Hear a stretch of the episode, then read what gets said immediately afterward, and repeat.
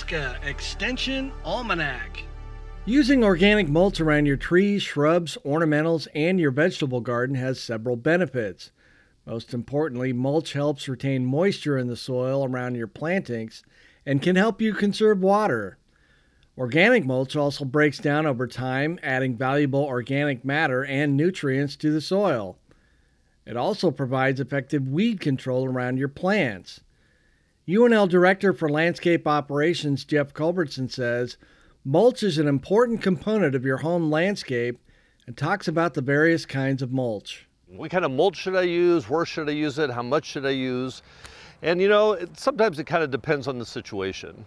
For most of our plants on campus or at your home, we're going to want to use an organic mulch. In particular, we use a, a, mixed hardwood mulch that we generate here on campus, the same sort of thing you can buy at your local nursery. Um, and so we're going to want to use two to three inches of an organic mulch around plants like this, around your trees and shrubs. We try to mulch as large an area as possible. That seems reasonable. Um, and the mulch, as it as you put down the mulch, it does a few things. It helps retain moisture in the soil, so the soil moisture there's less fluctuation, it's more evenly moist.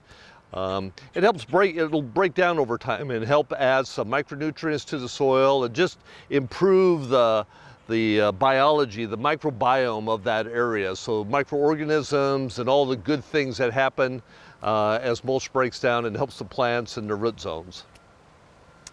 But you can think about a few other things. You know, there's other organic mulches you can use.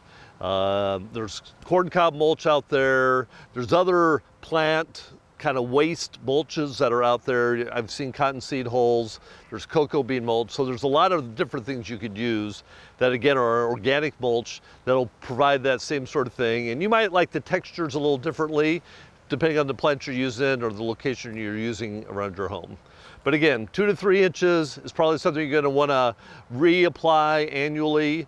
Um, keep an eye on it. You're not gonna want it to get too thick. We don't want it too thick because it also create kind of a dry zone as well. Um, so that's the other thing that you wanna watch is make sure that the moisture is getting through the mulch to the plants. Now there's some other mulches, we'll use that word, uh, uh, to describe things like river rock, uh, or different kinds of rock mulches that are out there. There's a rubber pelletized mulches you may have seen. So there's some other mulches that you can use. And typically I would suggest you use those in areas where really plants are not the emphasis of that particular part of your landscape. Um, many times you're going to want to make sure you put down some sort of fabric, some sort of landscape fabric as a barrier to keep that mulch from uh, mixing in with the soil. Um, and you'll use those in areas, maybe if you have a, a, area in your basement that's getting wet, you want to protect that and stop the water from penetrating through there. You'll put down the fabric, put down the inorganic mulch, the rock or rubber or whatever it is, to help protect those areas.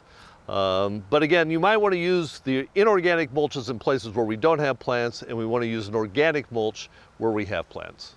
Inorganic mulch has its place as it can help keep water from your foundation provide a weed barrier in difficult to reach places, or it can be part of a design landscape. But as Jeff said, rock or rubber pellet mulch shouldn't be used around plants as they have a tendency to hold heat and potentially damage your plants. Organic mulch contributes to your plant's health by conserving water, adding soil nutrients, and keeping the weeds down. For Nebraska Extension Almanac, I'm Brad Mills. Nebraska Extension Almanac is a production of IANR Media and Nebraska Extension. For more information on how your university is serving Nebraskans, go to extension.unl.edu.